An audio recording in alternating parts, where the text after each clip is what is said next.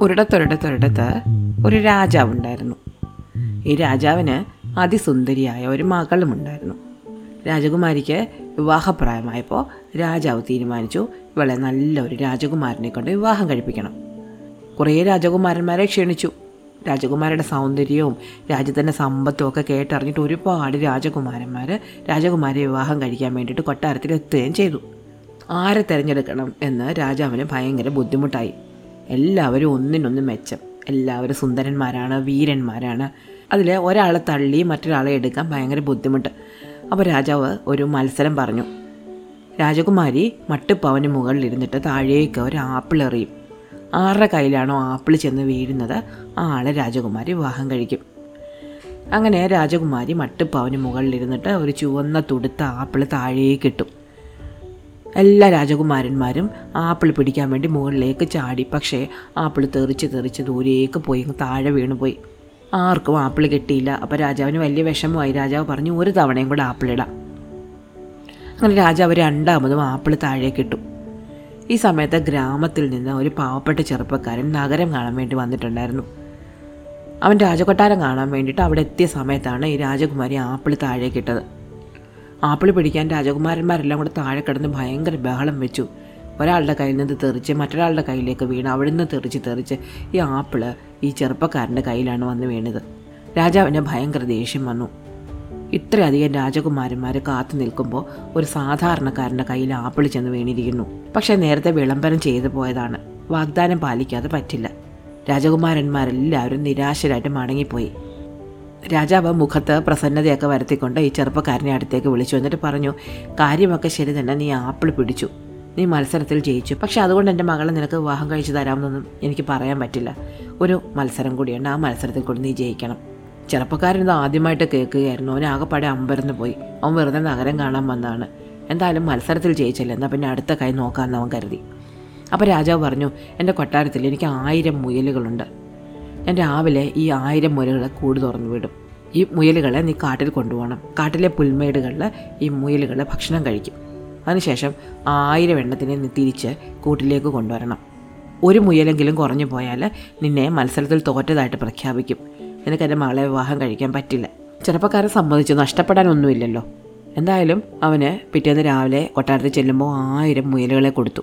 വലിയ വലിയ കൂടുകളിൽ നിന്ന് മുയലുകളെ തുറന്നു വിട്ടതും അവൻ നാല് പാട് ഓടാൻ തുടങ്ങി. ചെറുപ്പക്കാരൻ ആകെപ്പാടെ ബുദ്ധിമുട്ടിപ്പോയി. ആയിരം എണ്ണത്തിനെ പോയിട്ട് ഒരെണ്ണത്തിനെ പോലും കണ്ടുപിടിക്കാൻ പാട്. എല്ലാം നാല് വഴി ഓടിപ്പോയി. അവനങ്ങനെ വിഷമിച്ച് നിൽക്കുമ്പോൾ അവിടെ വളരെ പ്രായം ചെന്ന ഒരു സ്ത്രീ എത്തി. വളരെ വൃത്തിയായ ഒരു സ്ത്രീ. അവരവനോട് പറഞ്ഞു നീ വിഷമിക്കേണ്ട ഞാൻ നിനക്കൊരു വിസിൽ തരാം. നീ ആ വിസിൽ ഊതിയാൽ മുയലുകളെല്ലാം നിന്നെ അനുസരിച്ചോളും. നീ എങ്ങോട്ട് വരാൻ പറഞ്ഞാലും അത് നിന്റെ കൂടെ വന്നോളും. എവിടെ പോയി വിളിച്ചാലും അവൻ നിന്റെ അടുത്ത് തന്നെ മടങ്ങി വന്നോളും. അങ്ങനെ ഈ വിസിൽ ഊതി അവൻ മുയലുകളെ കാട്ടിലേക്ക് കൊണ്ടുപോയി. കാട്ടിലെ പുൽമേട്ടിൽ മുയലുകളെല്ലാം മേഞ്ഞു നടന്നു. ആവശ്യത്തിന് പുല്ല് തിന്നു കാട്ടരുവിയിൽ നിന്ന് വെള്ളം കുടിച്ചു.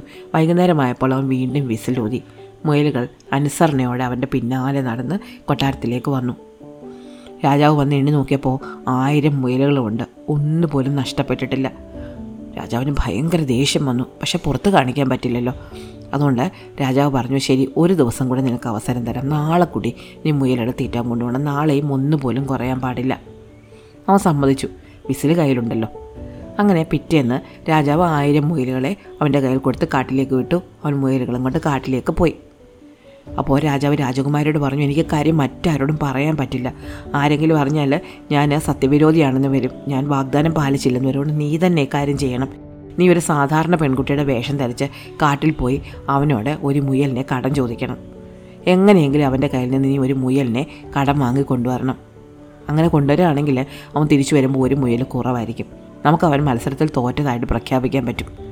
പെൺകുട്ടി സമ്മതിച്ചു. പാവപ്പെട്ട ഒരു ചെറുപ്പക്കാരനെ വിവാഹം കഴിക്കാൻ വലിയ താല്പര്യമൊന്നും രാജകുമാരിക്ക് ഉണ്ടായിരുന്നില്ല. അതുകൊണ്ട് അവളൊരു ഒരു സാധാരണ പെൺകുട്ടിയുടെ വേഷം ധരിച്ച് കാട്ടിലേക്ക് പോയി. പക്ഷെ അവളുടെ നടപ്പും ഭാവവും ഒക്കെ കണ്ടപ്പോഴേ അതൊരു രാജകുമാരിയാണെന്ന് ചെറുപ്പക്കാരന് തോന്നി. പക്ഷെ അവനത് പുറത്തൊന്നും കാണിച്ചില്ല. അവൻ ആ പെൺകുട്ടിയോട് ചോദിച്ചു എവിടെ പോവാ? എന്താ നീ കാട്ടിലിങ്ങനെ ഒറ്റയ്ക്ക് വരുന്നത്? പെൺകുട്ടി പറഞ്ഞു ഞാനൊരു സാധാരണക്കാരിയാണ്. എനിക്ക് വീട്ടിലൊരു വിരുന്നുണ്ട് ഇവിടെ കറി വെക്കാൻ ഒന്നുമില്ല. ഒരു മുയലിനെ കിട്ടുമെന്ന് നോക്കി വന്നാണ്. എനിക്കൊരു മുയലിനെ തരാമോ? അവൻ പറഞ്ഞു അതിനെന്താ? ഞാൻ നിനക്കൊരു മുയലിനെ തരാം. പക്ഷെ നീ എനിക്കൊരു ഉമ്മ തരണം. രാജകുമാരി അമ്പരന്ന് പോയി. ഒരു ഉമ്മ കൊടുക്കുക? മുയലിന് പകരമായിട്ട്. അവൾ പറഞ്ഞില്ല ഇല്ല ഉമ്മയും തരാൻ പറ്റില്ല. പക്ഷെ മുയലിനെ എനിക്ക് തരണം. ദയവ് തോന്നി നീ എനിക്കൊരു മുയലിനെ തരണം. നീ ഒരു നല്ലവനാണെന്ന് എനിക്കറിയാം. ചെറുപ്പക്കാരൻ പറഞ്ഞു നീ എനിക്കൊരു ഉമ്മ തന്നാൽ ആരും അറിയാൻ പോകുന്നില്ല. ഇത് കാടല്ലേ. എന്നിട്ട് നീ മുയലിനെ കൊണ്ടുപോക്കോ? ഞാൻ ആരോടും പറയില്ല.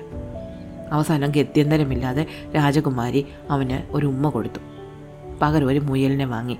ഈ മുയലിനെ സഞ്ചിയിലിട്ടുകൊണ്ട് അവൾ വീട്ടിലേക്ക് നടന്നുപോയി. അപ്പോഴേക്കും ഏകദേശം വൈകുന്നേരമായിരുന്നു. നമ്മുടെ ചെറുപ്പക്കാരൻ വിസിലൂതി. രാജകുമാരിയുടെ തോളിലെ സഞ്ചിയിൽ കിടന്നിരുന്ന മുയൽ അപ്പം തന്നെ ചാടി ചെറുപ്പക്കാരന്റെ അടുത്തേക്ക് ഓടിപ്പോയി. അവളത് അറിഞ്ഞില്ല. അവൾ തിരിച്ച് കൊട്ടാരത്തിൽ ചെന്നപ്പോൾ രാജാവ് കാത്തിരിപ്പുണ്ട്. രാജാവ് ചോദിച്ചു മുയലിനെ കൊണ്ടുവന്നോ? മുയലിനെ കാണിക്കാൻ വേണ്ടിയിട്ട് അവൾ സഞ്ചി തുറന്നു നോക്കുമ്പോൾ അതിലെ മുയലില്ല. അവൾ ആകെ വിഷമിച്ചു പോയി. അവൾ പറഞ്ഞു ഇല്ല അച്ഛാ കിട്ടിയില്ല. ഞാൻ പല തവണ ചോദിച്ചു പക്ഷെ അവൻ മുയലിനെ തന്നില്ല. അപ്പോഴേക്കും അവൻ മുയലുകളായിട്ട് തിരിച്ചു വന്നു. രാജാവ് ചെന്ന് എണ്ണി നോക്കി ആയിരം മുയലുകളും ഉണ്ട് രാജാവിന് ദേഷ്യം കലശലായി പക്ഷേ പുറത്ത് കാണിച്ചില്ല. രാജാവ് ഇത്തവണ അവനോട് പറഞ്ഞു ഒരു ദിവസം കൂടെ നിനക്ക് അവസരം തരാം. നാളെ നീ മുയലുകളുമായിട്ട് വീണ്ടും കാട്ടിലേക്ക് പോകണം. നാളെയും തിരിച്ചു വരുമ്പോൾ ആയിരം മുയലുകളുണ്ടെങ്കിൽ നീ മത്സരത്തിൽ ജയിച്ചതായിട്ട് ഞാൻ പ്രഖ്യാപിച്ചോളാം. ചെറുപ്പക്കാരെ സമ്മതിച്ചു. വിസിൽ കയ്യിലുണ്ടല്ലോ. പിറ്റേന്ന് അവൻ വീണ്ടും മുയലുകളുമായിട്ട് കാട്ടിലേക്ക് പോയി.